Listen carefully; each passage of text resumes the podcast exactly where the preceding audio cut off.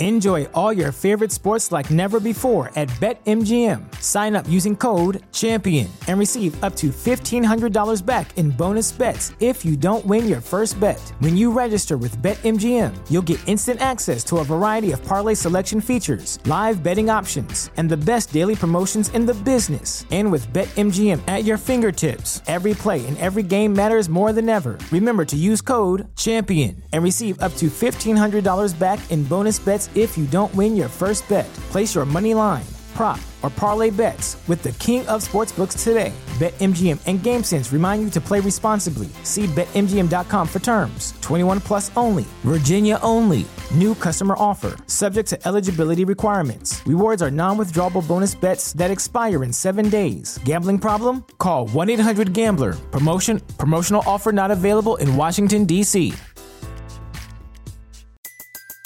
Everybody in your crew identifies as either Big Mac Burger, McNuggets, or McCrispy Sandwich.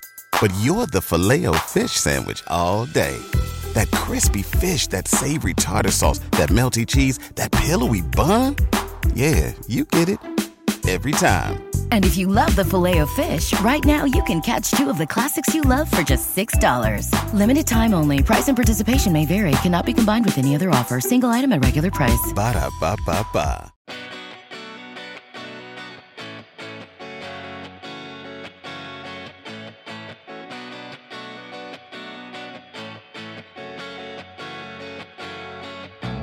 Hello, welcome back to the Celtics Lab podcast brought to you by betonline.ag.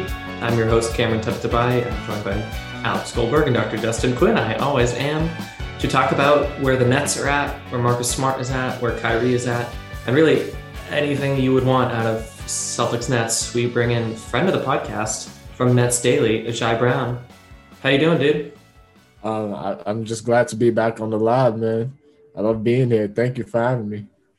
Yeah, we have a complicated relationship with Nets fans, but we always enjoy when you come on. And we can start with this. Last time you visited the Celtics Lab podcast, uh, you predicted that the Celtics were going to finish with the three seed, and you talked a big Marcus Smart Defensive Player of the Year game. Uh, you making a lot of money at the casino? What are you doing with all these predictions? Man, you know, I just had a feeling Jayson Tatum was going to have a jump in his game. And with Jaylen Brown back in the lineup after his injury last season, I just figured that the Celtics were going to find a way to figure it out with, especially with Ime Udoka as their new head coach. And Marcus Smart is playing phenomenal, and the depth and the defense for the Celtics is incredible right now. Anyone else doing okay on preseason predictions? I had Bucks over Suns, which I'm feeling okay about right now. Anyone else predict anything that they want to pat themselves in the back? I had the Celtics as a top three seed in the Eastern Conference, if memory serves me correctly. So I'm feeling okay about that for sure. I also I mean, had um, the Bucks as the as the one or two seed and overwhelming championship favorites, and I feel a little bit less secure about that now for good reasons. Yeah, yeah, I think I had them rated pretty highly as well, and I had the Celtics at fourth, which could have very easily happened, but did not. Mm-hmm. Yeah, cool. Well, uh, we'll we'll hear from our friends betonline.ag, and you can decide if you should bet with us or against us when we get there. Anyways, uh, the news of the day uh, involves hardware and middle fingers. Let's start with the hardware. Marcus Smart is your 2022 Defensive Player of the Year. Yes, he earned 257 points, which is tiered by number of votes. To Mikal Bridges is 202 and Rudy Gobert is 136.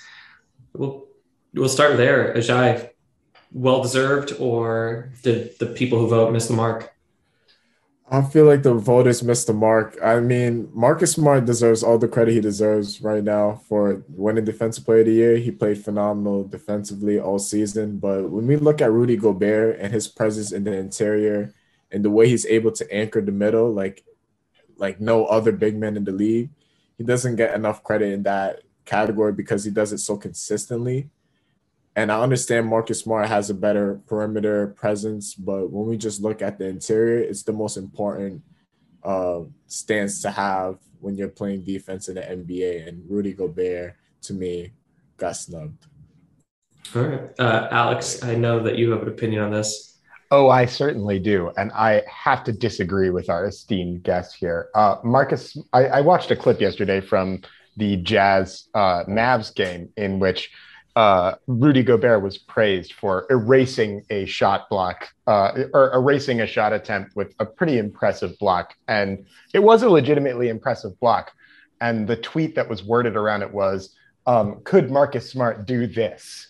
And first off, the answer to that question is yes, Marcus Smart can also get chased down blocks and impressive things like that.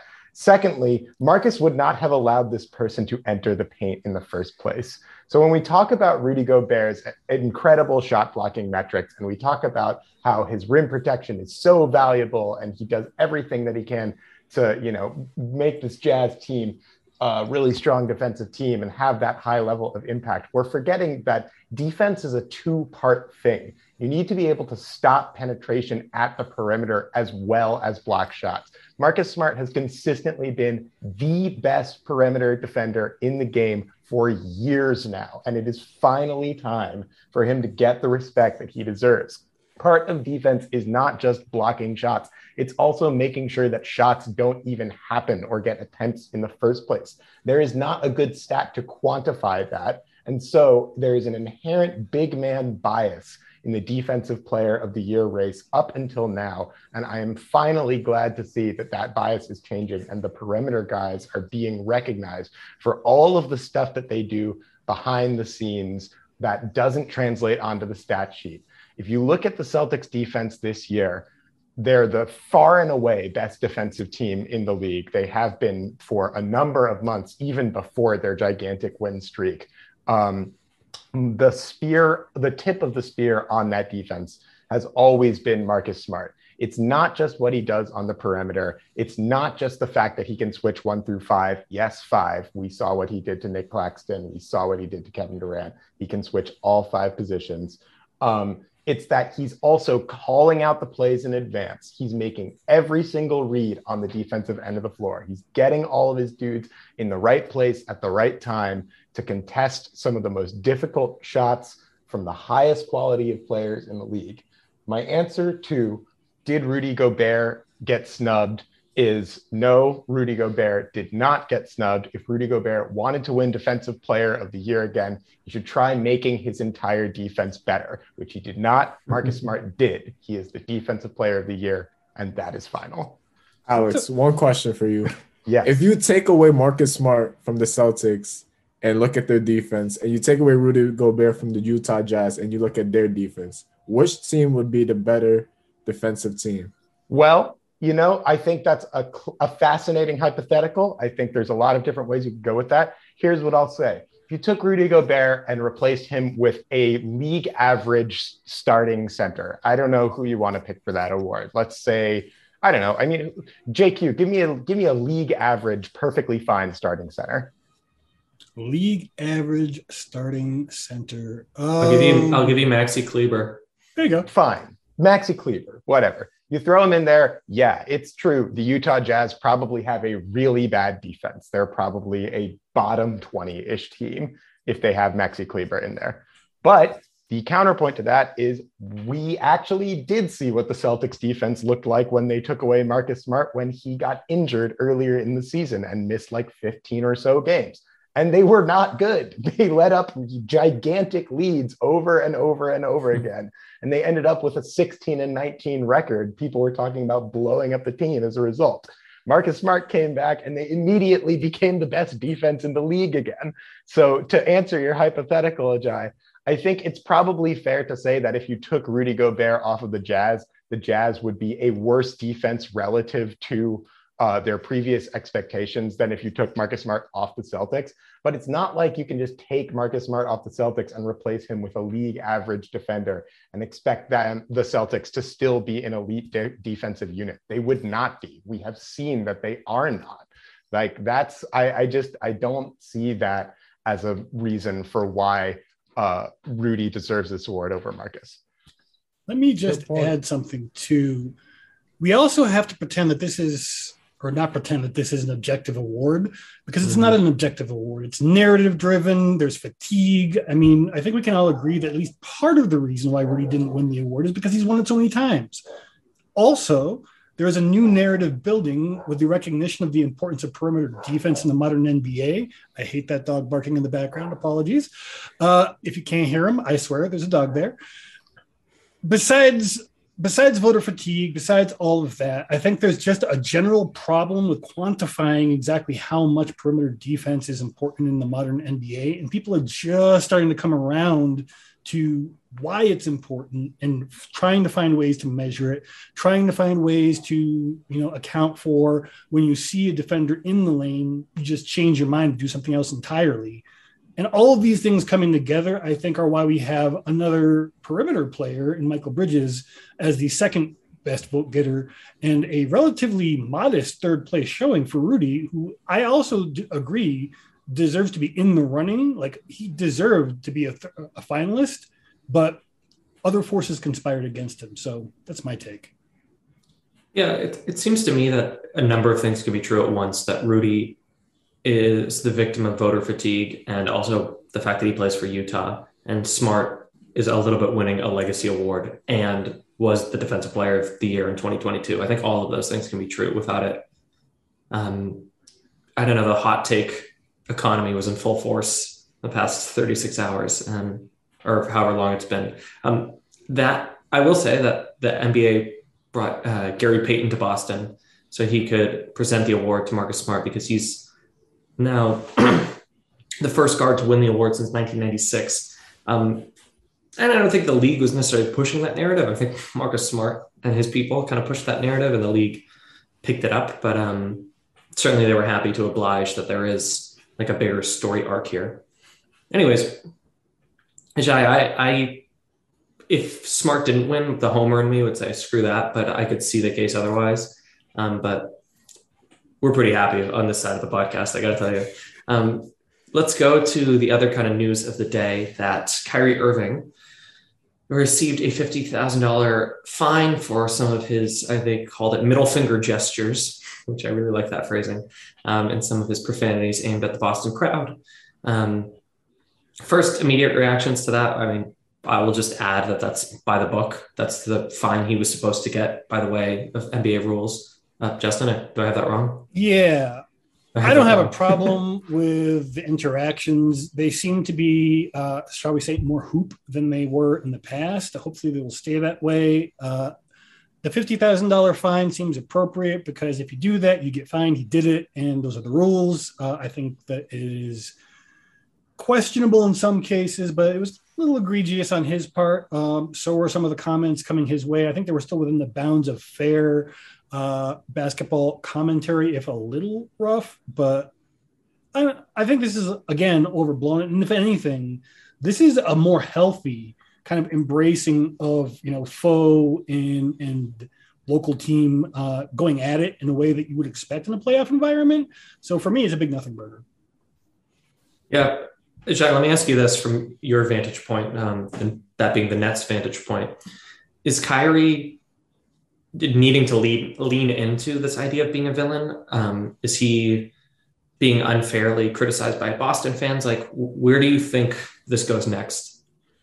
I feel like this goes to a point where Celtics fans will get more and more cruel with the uh, treatment that they're giving Kyrie because at the end of the day, Kyrie Irving left Boston after telling Boston fans that he was staying and he went to Brooklyn and now he's having this brand new start, but he can't forget about his past because Celtics fans were there when he made that promise that he would stay. So after you break a promise with a franchise like the Celtics and a fan base like the Celtics, you're starting and you're playing with fire. Yeah, you you kind of hit the nail on the head insofar as that's what Kevin Durant said this after excuse me this afternoon that Boston fans only feel so strongly because they used to feel love towards Kyrie and that that relationship fundamentally changed. And so this is this is why you have stronger attitude attitudes, excuse me, towards an ex girlfriend rather than a one night stand, right? Um, I think we can all agree: don't throw water bottles at athletes. Don't yeah. use slurs. Don't use family uh, shenanigans. But if you're stomping on the logo, if you're flipping the fans off, you you're right in the sweet spot of like the perfect sports villain. Um, my Red Sox fandom was made better because of uh, A Rod and Derek Jeter. And if they had shied away from that, if there wasn't the whole Pedro calls the Yankees his daddy and then David Ortiz becomes Big Papi, if that didn't happen, I mean, a lot of sports mythology just wouldn't exist. So I, I wish Kyrie could understand this relationship a little bit better because it's it feels a little hot and cold for me. He says, "Hey, let's remember the good times," um, and then is telling fans to do certain things to his body. He's flipping them the bird. I mean, I I don't know what it's like to be a professional athlete. Obviously, I don't know what it's like to receive swears after swears after swears. And if someone crossed the line, they crossed the line. And I I respect athletes when they stand up for themselves. But if it's within the realm of heckles and jeers, I think Kyrie's got to take it on a little more. I mean, talk to your friend Kevin Durant. Look what he does on Twitter. I mean, he revels in that. Well, I Cam, I do want to push back a little bit on that in the sense that I think Kyrie has actually taken this on. Um, I think primarily he's taken it on both through his kind of, you know, usual demeanor in the media and just kind of general, you know, how he wants to approach this. But I mean, where we see him really take it on is on the court, where he has, you know, exceptional games every time that he's in the garden against Boston. That has proven to be true basically since he left. Kyrie has really played really well uh, against us. And so I think that to that end, Cam, I, to, I kind of agree with your point that's like, as long as it's not beyond the pale, overtly um, racist slurs uh, or you know threats or uh, act, attempting to, God forbid, actually physically harm this guy. Um, I think that the relationship has actually grown to a somewhat moderately healthier place in that Kyrie is almost leaning into and embracing his role as a kind of villain for Boston fans. Boston fans are giving it to him in turn. And he is, at the result is that he's producing some incredibly memorable basketball uh, at a really, really high level. As long as it doesn't go beyond the pale, I have to say I, I'm pretty fine with it. Um, there is another angle to this, though, which is that the thing is, this if this were just a beef between Kyrie Irving and Boston fans uh, with no other context than that, then I think this would be kind of less of a thing than it is. But I do think that the media has not done a good job covering this story, frankly, and has done so from a very irresponsible um, vantage point, one that has frankly encouraged some of the worst tendencies of Celtics fans and has encouraged Kyrie to lean into being kind of openly hostile and antagonistic in a way that is only going to rile people up further. Um, and I think that that might be an area that we want to talk about a little bit more. Just like, what does it mean to responsibly cover a sports feud like this? Because I think that's a complicated question. And I'm not sure that I've seen a particularly good answer yet provided by sports media. I will actually weigh in on that because at Celtics Wire, I have a no Kyrie feud policy unless it's bringing something new, like him getting fined today. Uh, that will be up later in the day. I'm recording it just a little after the news broke that he was going to be fined.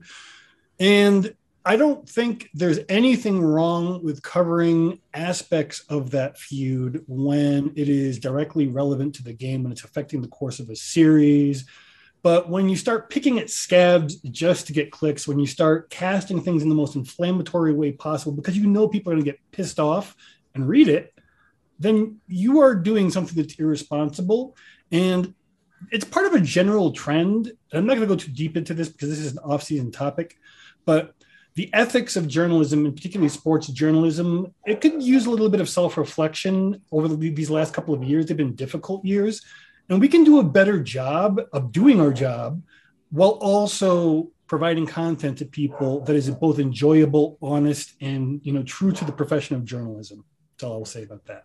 And giving more respect to the athletes that are actually putting on the show for us. Absolutely. I mean, Kyrie is now friends with Jaylen Brown, as came out in an article, the great article by Brian Brian Robb of Mass Live, and he maintains some fairly positive relationship with most of the organization. I can't, you know, obviously speak for everyone, but you know, I have personally some bones to pick with Kyrie Irving, but that's neither here nor there in my coverage of him as an athlete.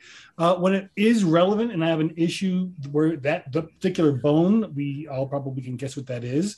Uh, then you know I cover it in the most objective way I can. But for someone who continues to get along with the people he used to be supposedly at odds with, at times were in the case of Jaylen, who has admitted as much maybe we should be taking some cues from them as well not necessarily to like make our coverage nice and fuzzy and friendly but just to make it a little more complex and to reflect the actually existing reality of the dynamic between these people and not make them into cartoonish depictions that will drive our our, our business. Right.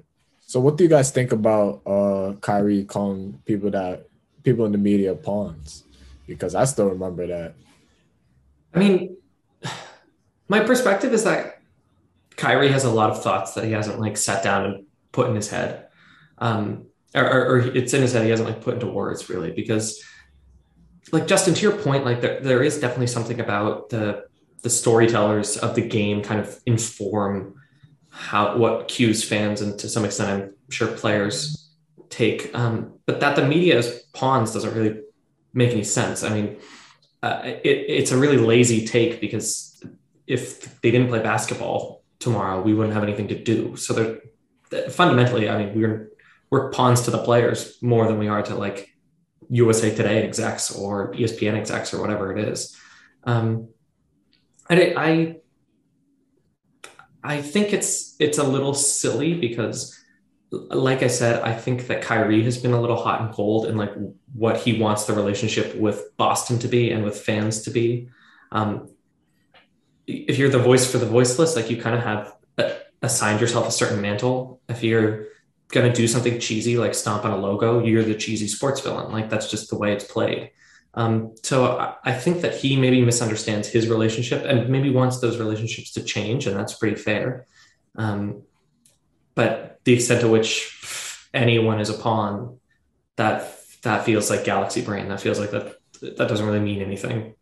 I feel like his relationship with the media and the fans is improving overall. I feel like he's getting a little more nuanced with how he interacts with everyone. And again, you mean like the, the flipping people off behind his head? Honestly, yes.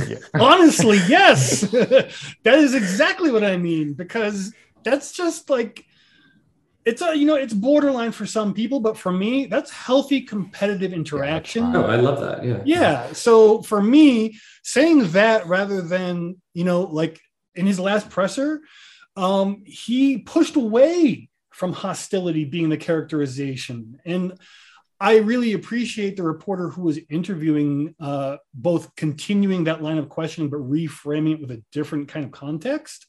But that kind of like self-awareness of how his words can kind of have rippling effects that are not necessarily helpful for him or his teammates never mind society more generally like i think that's good and i would like to see more of it. I don't necessarily think that it washes away some of his past missteps. Uh, i think a lot of people are going to be irked about a lot of things with him but i mean that's just the nature of being in, in the public eye and having some controversial opinions that we all need to get better at engaging productively honestly, I think I think that's right, JQ, and I think that um, it's it's weird to say this given the amount of ink and words and time that has been spilled over this subject. But I I'm thinking about kind of the original response that things are getting better when it comes to Kyrie's relationship uh, to Boston fans and the media in general. I actually do agree that ultimately that that is things are kind of trending in the right direction where it's going from like this weird like kind of baggage laden hostility to more traditional sports beef, which I think is again totally fine.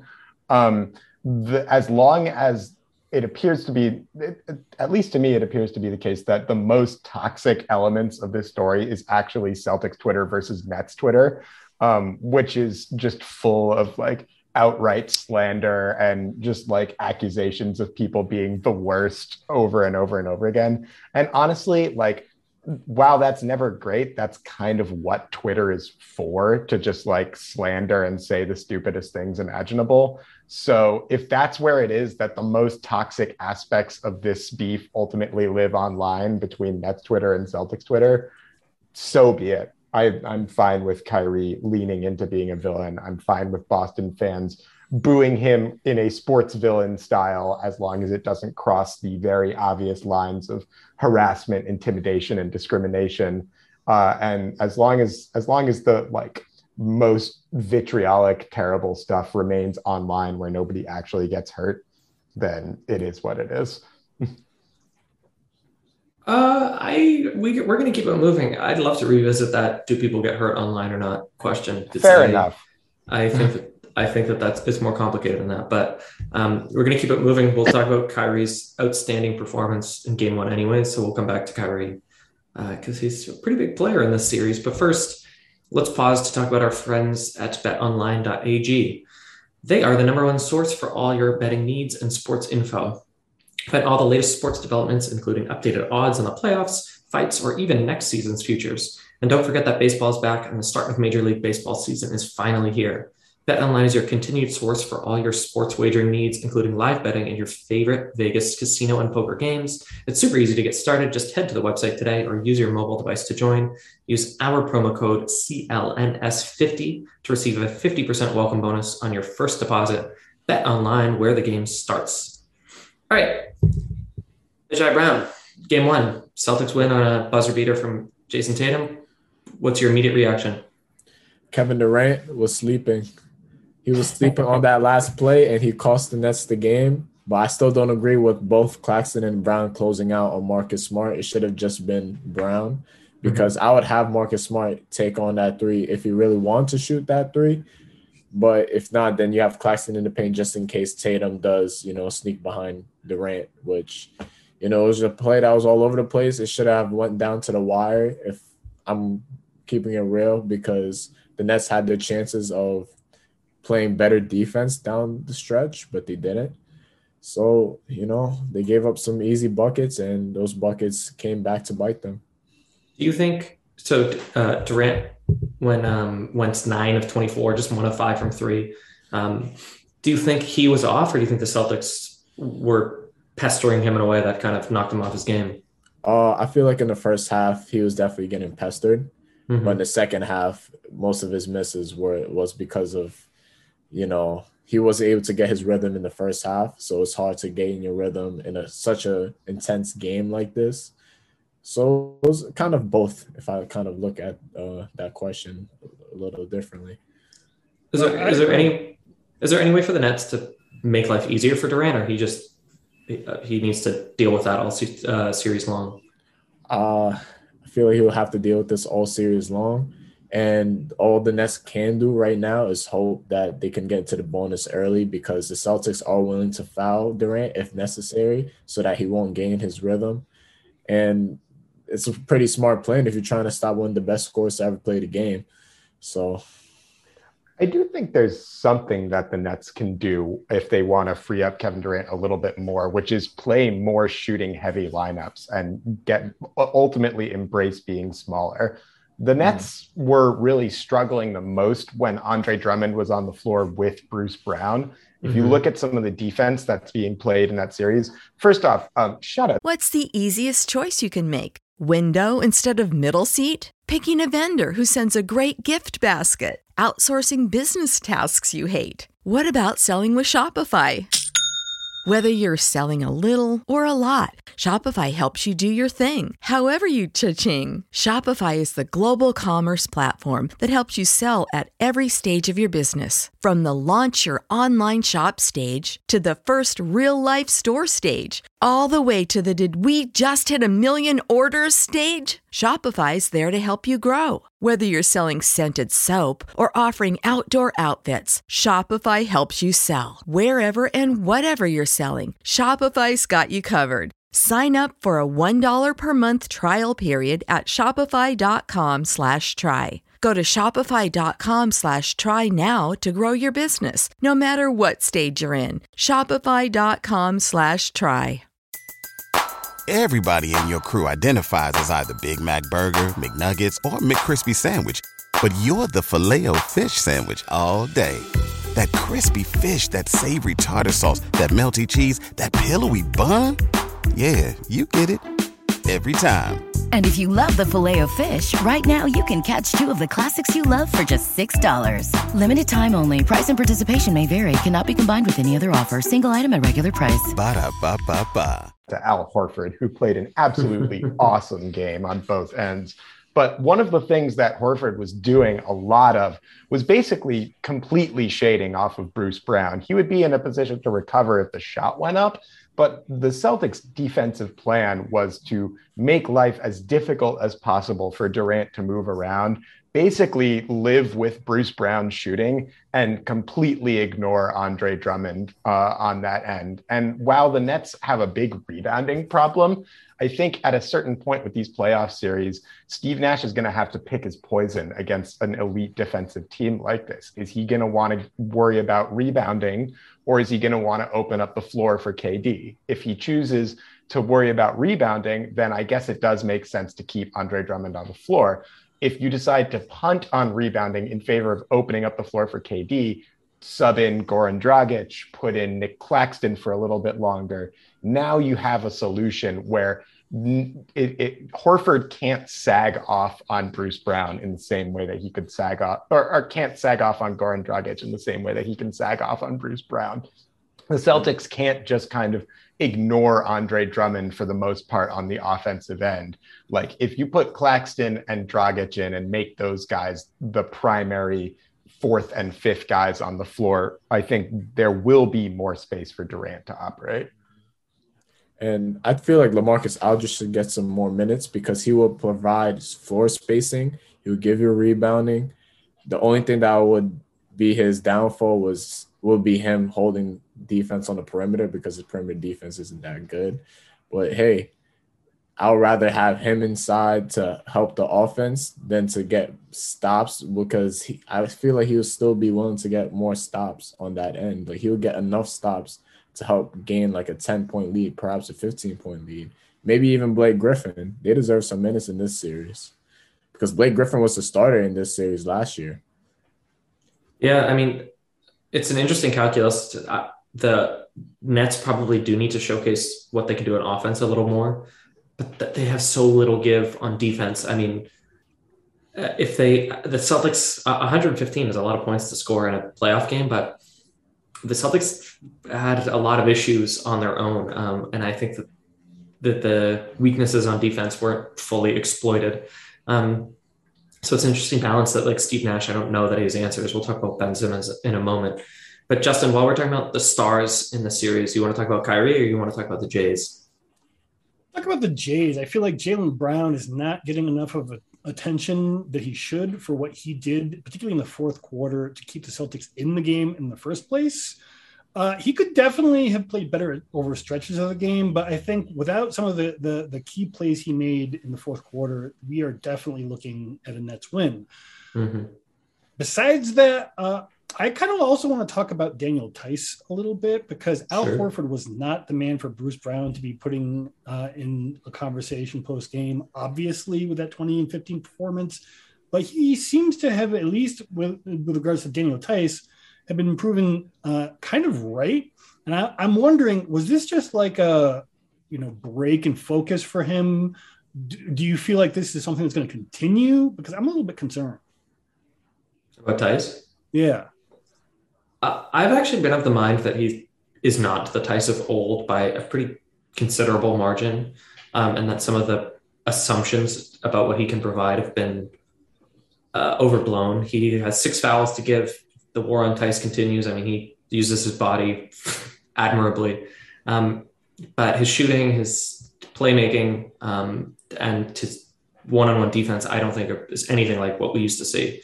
So there's familiarity there. There's a little bit of a known quantity, but he is not. There's a reason he's the third center in reserve and not the starting center. Um, so I'm not concerned because I'm not concerned about the Nets front line. But mm, if the Celtics are to move forward, I think that without if Rob Williams doesn't come back in time, I think that that's a huge problem. So little deal right now, but ask me again in two weeks. The big thing that concerns me with Theis is that um, Kevin Durant's eyes light up every time yeah. he sees Daniel Theis getting switched on to him. Um, and that is a recipe for disaster. So I agree. I think ultimately Theis is going to have to play in this series just because the Celtics simply don't have enough bodies without him. Um, and I think there are times when he can be effective, particularly in bench heavy lineups. Whenever Durant is off the floor, that would be a situation where I would make sure to get Daniel some run. Um, but I think on the floor, the lineups that were working best against KD usually featured one of two guys outside of Daniel Theis, along with Horford, Smart, Brown, and Tatum. And that's Derrick White, who had himself an interesting game for the first uh, game in this clash as well as Grant Williams, who, you know, it's interesting. Grant Williams did not score a lot, and his floor spacing that he's that has been much heralded for improving over the course of the season didn't really show up. And that's uh, seemed perfectly content to let him shoot. But defensively, I thought I saw some stuff out of Grant Williams that was pretty impressive. And it wasn't even interesting stuff like getting blocks or getting steals or anything that would show up in the stat in the stat sheet. It's the way that he was just kind of being physical with everybody that he encountered. He wasn't letting dudes get clean cuts off. He was getting in the way. He was putting his body in front of people and forcing them to navigate around him on screens. Grant didn't have a statistically great game against Brooklyn, but I think he did a lot of little things that show some promise in terms of his long-term viability in the series. And if it push comes to shove in a situation where Theis can't be on the floor because of Kevin Durant and where Derrick White uh, continues to provide the Celtics offense with some major challenges, I would not be surprised to see Ime look Grant's way a little bit more in this series. Ajay, you got a star player in mind that you're looking, you're really uh, looking to see what they do in game two? I'm actually concerned to see if Kyrie Irving could replicate this performance again mm-hmm. because I'm not sure if the crowd is giving him the nest the juice to perform like this or if he's just doing this because he knows the Nets need it. Because if he didn't score 39 points, the Nets aren't in this game at all. And yeah. they're already down 15 in the third quarter. So I'm really trying to see what he's going to do in game two and if he's going to score at least 30 points. Because if he does, then the Celtics have their hands full. That said, we established Durant didn't have a great game. So, say Durant has a great game, and instead of having a supernova game, Kyrie just has a great game too. They both go over 30 and or 32.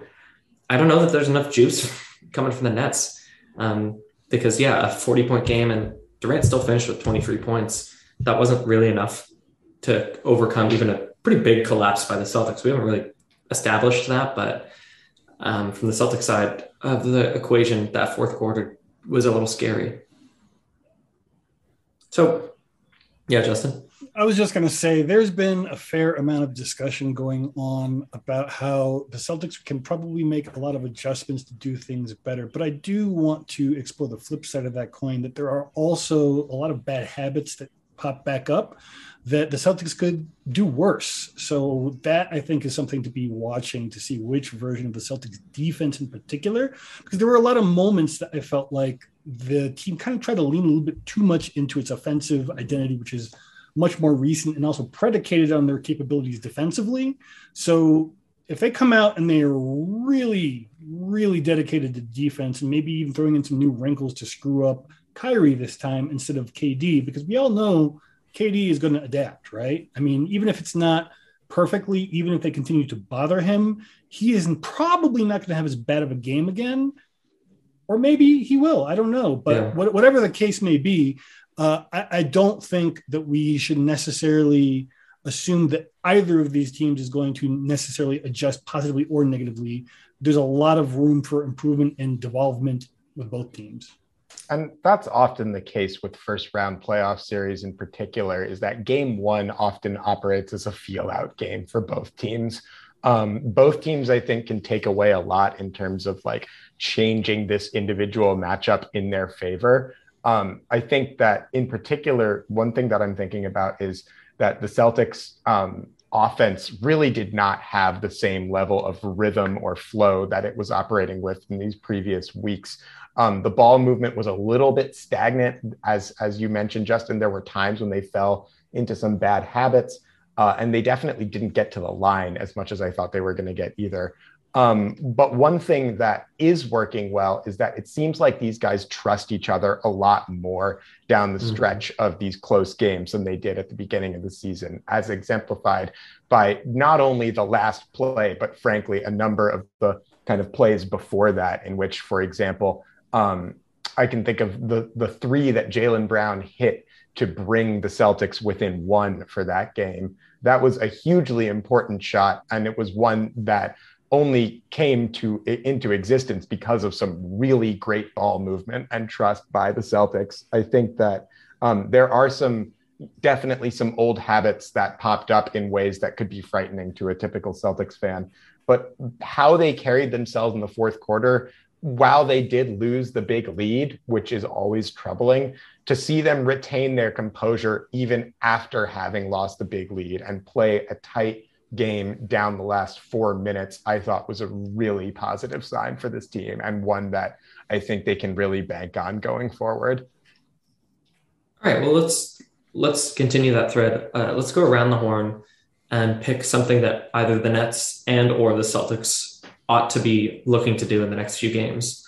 We're going to assume that Ben Simmons and Rob Williams are off the table for now. We'll get to that to wrap this up. But give me something that either one or both of the teams can improve on. And I'll stall. I'll go first so you can have a little more time to think. Um, I was really struck by the Dallas Utah game last night. Jalen Brunson uh, really just going uh, berserk.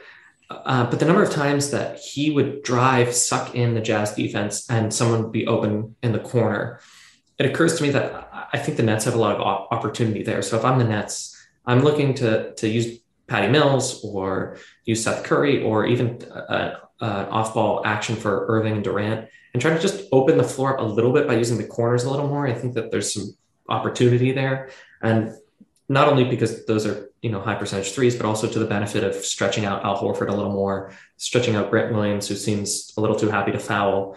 Um, so if I'm the Nets, I think there's room for opportunity there. And then uh, again, you can do either or. I'm going to do both. If I'm the Celtics, uh, don't even bother with dropping a fourth quarter lead. Um, whatever you got to do to make sure that Jayson Tatum's mini MVP stretches show up uh, in the fourth quarter, change the way he rests or something like that, because uh, we know that the Celtics team can really, pardon the uh, how intense this is, but like really put your their foot on your neck. And I think just like re- reshuffling the deck a little bit, the timing of that could could change. Um, so those are my challenges to both the teams. Um, Ajay, you're the guest. You get to go next. One or two things that either of these teams could improve on. I think Jayson Tatum has to exploit some particular matchups more. Mm-hmm. Like he needs to use his size more on Bruce Brown. He needs to dribble more on KD because Kevin Durant is struggling to guard him. And I haven't really seen this type of effort from KD before against a star that's younger than him. So if KD steps up, it'll be on him. But J- Jayson Tatum has to exploit matchups more. And for the Nets, they have to get better on the defensive glass. They allowed way too many offensive rebounds, and those offensive rebounds led to second chance points that won the Celtics this game. Yeah, and, and to that end, a few they missed a few bunnies. It could have been worse. Yeah, the Celtics did. Whew. Alex. Um, for Brooklyn, it's going to be play more lineups with spacing. I think Goran Dragic really showed me that he was ready for this series in that previous game, and he strikes me as an ideal kind of floor balancing complement with Kyrie in particular. I think the Nets have got to be willing to go small in this series and just live with the results. Um, the lineup that I saw that I thought was the most productive for them is uh, Kyrie Irving, Seth Curry, Goran Dragic, Kevin Durant and Nic Claxton. That lineup is a little bit small for sure. And there's definitely players that the Celtics can exploit defensively on that lineup. But offensively, it is almost impossible to guard that unit when everybody is on. Claxton has really evolved as a screener and roller. Uh, Goran provides that floor spacing that Bruce Brown. I mean, Bruce Brown is shooting well from the corners, and I don't want to knock that But at the same time, it's clear that the Celtics just don't fear him and are totally fine with him chucking away. Goran Dragic can actually do a little bit more with the ball once he gets there. He can either shoot or he can put it on the deck and drive. He's still got a pretty solid little floater. He can pass. I think the Nets need to be willing to go small to uh, try and maximize their offense. And if they don't, I think they are not going to be in for a good time this series. And for the Celtics, the point is actually somewhat related. I think that the Celtics could have done a much better job punishing the Nets' smaller units on offense, and I would like them to see the. Uh, I would like to see them in particular really drive to the rack a little bit more aggressively. I think that Tatum did an okay job. I think Jaylen Brown, frankly, did a better job, particularly in the fourth quarter. But that's something that the Celtics should really be looking to do. The best path for them to win this series is to really wear Nic Claxton down and cause the dam to break for the Nets defensively. And what that's going to require is testing him over and over and over again in pick and rolls by going to the hoop. So for the Celtics, it's attack the rack first, second, third, over and over again until the dam breaks.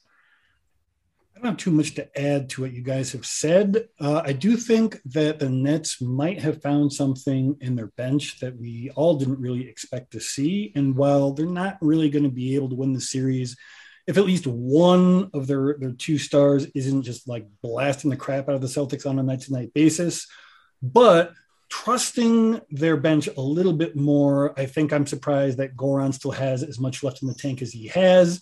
Uh, I think that there's something there that they can they can just get a couple extra points on the board from other locations.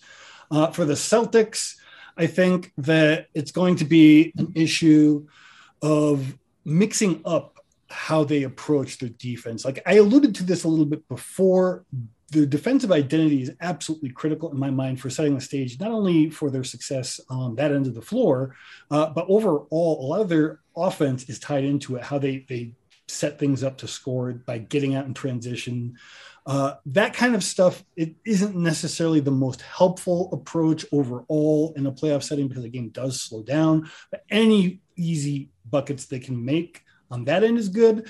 And then defensively, again, what they really need to do is not be super predictable. I mean, yes, I get the urge to go at KD again, and they should to as much as they can, but they do need to also, and I think this is critical, find a way to limit Kyrie more because if not one, then the other. And it was almost too much this last mm-hmm. game. And we don't know they'll be that lucky again. So, sure. Well, all of those are uh, predicated on the assumption that the personnel stays the same for the next few games or the whole series. So let's close with wondering if um, if that is going to hold. So, Ajay, uh, we saw some video of Simmons shooting. We've heard some Kawhi, Steve Nash comments. If you had to make a guess, are we going to see Ben Simmons? And if we are, when are we going to see him? Uh, earlier today, I predicted that he might return in game five, but with him getting cleared for contact practices, and finding out that he played four on four practices of scrimmages yesterday, I see him returning in game three or game four for sure. Wow. Uh, and what do you think that does for the Nets other than, you know, the obvious? Uh, it will limit Jayson Tatum in this series. It'll also give them another option in this so that can score in double figures uh, offensively. Alex and I Justin disagree. Yeah, go for it. Disagree. I disagree. I do think he is going to be back. I don't think. I think Game Three is a little optimistic. It takes a little bit more time to really ramp up all the way to to full contact and to be in a, a position in terms of being able to sprint at a level that playoff basketball is going to require. So I think that he is going to return in this series, but Game Four is when I think it's most likely, or maybe Game Five probably a safer estimate if you really want higher level play out of him. But I think you can get enough out of him in game four that he will be a very helpful defensive piece. I do not think they are going to find a way to fit him into that offense. And I think that even if he did, it's asking way too much of him to just do all of those things out of nowhere after not playing for a year. So I don't think it's impossible. I think next year they're going to be very formidable once they had a chance to integrate him and get him healthy. But I think that for now, all they should be looking for and expecting is a big boost defensively, which is in itself something of a nightmare proposition for the Celtics. Right. I mean, remember he is a former All Star, so if they do fit him in before Game Five, he'll be more prepared for a Game Five because he will shake the rust off. We saw with Steph Curry when he came back from that ankle injury in Game One against the Nuggets. He didn't do that much, but then in Game Two yesterday, that's when you started seeing him shake mm-hmm. off that rust. Did you watch that game? Yeah, I watched both. So yeah. good. That, yeah, the Warriors are nice. Oh my god! It, it, was like it was 2015 again. It was just like yes, unbelievable what the Warriors were doing. Um, right. I'm standing with Bucks Suns, but yeah, this, if if this version of the Warriors shows up, the Western Conference is screwed. Yeah, they're doomed. so fun. Um, Alex, we gonna see Ben Simmons, and what does it mean? I sure hope we're gonna see Ben Simmons. I really do. Um, I would like. I mean, I think Ben Simmons is probably, if he is going to come back at all, I'm I imagine it would be maybe Game Four. I I would be shocked if they bring Ben Simmons back for a road game. Let's put it that mm-hmm. way. Um, I think Game Four, maybe even Game Six, but I'm not really sure. Uh, honestly, I'm a, I'm a little I, I, kind of think there might be a little bit of smoke and mirrors and gamesmanship here from Steve Nash trying to get Ime Udoka to plan for something that maybe doesn't actually happen. If they do bring Ben Simmons back, uh, I am actually going to be quite pleased as a Celtics fan for a couple of reasons. The first is that that is a guy that you can hack immediately. And boy, do we have a lot of players who are looking to get into this series specifically for one minute to hack Ben Simmons. Mm-hmm. Um, he can completely disrupt the Nets' offensive flow. Everything that was working for them so well with Kyrie and Dragic and Kevin Durant pinging the ball around the arc, getting open backdoor cuts inside. Ben Simmons destroys that because every Celtics defender knows okay, Ben Simmons is on the court. I don't have to guard that guy. I can right. sag off. I can double Kevin Durant. I can get in front of Kyrie Irving. I can go make sure that that backdoor cut is taken care of, or I can put another body on Andre Drummond or Nic Claxton. Ben Simmons is not going to make an impact offensively if he cannot make his free throws. So, for that end, I'm thrilled. Defensively, I get it. Jason, there's this idea that Ben Simmons is going to come back in and be exactly the same Ben Simmons that he was when he was a defensive player of the year candidate in Philadelphia, that he's going to just lock up Jayson Tatum. Folks, Ben Simmons hasn't played in a year and he doesn't know the Brooklyn Nets defensive scheme. He hasn't had time to learn it. Is there so, a Brooklyn Nets defensive scheme? I was going to ask that too. Uh, so, this idea that Ben Simmons is going to just come Sorry, back and lock up Jayson Tatum, who is, by the way, playing far and away the best basketball of his career, who is clearly a better player than the guy who already has tortured Ben Simmons in multiple playoff series, I'm not buying it. Bring him on. I love it. Bring him back. so, what are the Celtics going to do if Ben Simmons is the ball handler on a half court set and Kevin Durant is playing as if like he's a catch and shooter with Kyrie as a all the way shooter. back into a drop defense and send two bodies at Kevin Durant. Force Ben Simmons uh, to drive. I don't think that's going to work. I mean, Fine, let's try it. I think it's the same. It's the same calculus as when you played the Sixers. Is to Alex's point, yeah, you drop or Ben Simmons stands in the dunker spot, and that's fine. Um, I think it becomes incumbent on Kyrie Irving uh, to figure out where he puts himself on the floor because Ben Simmons coming to rim pick and roll is an insanely imposing thing to guard, but I do think the Celtics have the personnel for it because they have a lot of switchy length. Um, someone like Kyrie or a healthy Seth Curry could disrupt that, but I I agree with Alex. Bringing him back in Boston feels like a disaster waiting to happen. Um, because if this dude gets the yips, that's I mean the Nets at the very least need this dude to be tradable, if not playable. And if he shows up in Boston and lays an egg, he goes four, five, six, and ten of twenty from the free throw line. That's a big problem for the Nets. So I would imagine it's going to be game four or game six. Um, my guess is we don't see him at all. Uh, I think it would be really surprising to me. I think it's I think it's just gamemanship. But to that end, I also don't think we're going to see Robert Williams III. Uh, it's been about three weeks since his injury. Um, even on an optimistic timeline, we should probably have to wait another week. I don't think we see either Ben Simmons or Rob Williams in this series, but because I would like to see both players healthy, I hope I'm wrong. Um, Ajay, do you think we're going to see Robert Williams? And as in from your Nets perspective, is that a problem for the Nets? Uh, I do think that we're going to see Robert Williams eventually if the series goes to seven or 6 mm-hmm. and that is bad news for the Nets because now they'll the Celtics will have an interior presence. But I don't know if that would be bad news for a player like Kevin Durant who who can get him on a switch because Kevin Durant will take him out on the perimeter. Kyrie will even take him out on the perimeter. And if Robert Williams is willing to dance the dance out there, then hey. But I don't think he's capable of doing so. Oh, Jai Rod is a great dancer and one of the best switch kids in the NBA right now. So I would After say injury though. Oh, well, that's the we big concern is will his lateral mobility be the same after the injury? If he's um, going to come back and be roughly the same guy that he was prior to the injury, I think that switch is fine. If he's not, then he's definitely more limited and it changes the Celtics defensive scheme for sure. Non attending uh, Twitter doctors of a medical variety, not my variety, uh, have said that that all should not be affected and that it's really just more of healing the the surgery itself. So that sounds weird to me but i assume these people know what they're talking about. I assume also that the medical staff at the celtics knows even better than that.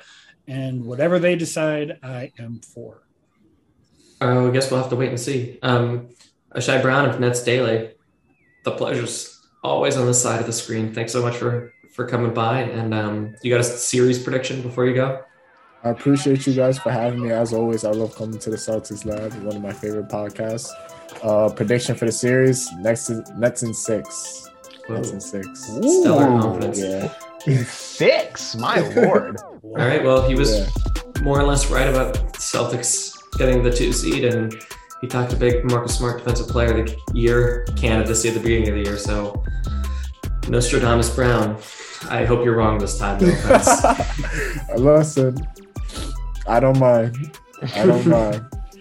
Right. Well, everyone, thanks for listening, and uh, we will catch you between now and when the series heads to Brooklyn.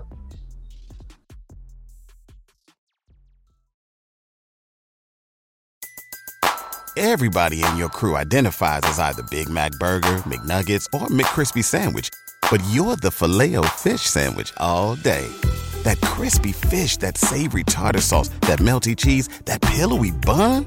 Yeah, you get it every time. And if you love the filet of fish, right now you can catch two of the classics you love for just $6. Limited time only. Price and participation may vary. Cannot be combined with any other offer. Single item at regular price. Ba da ba ba ba.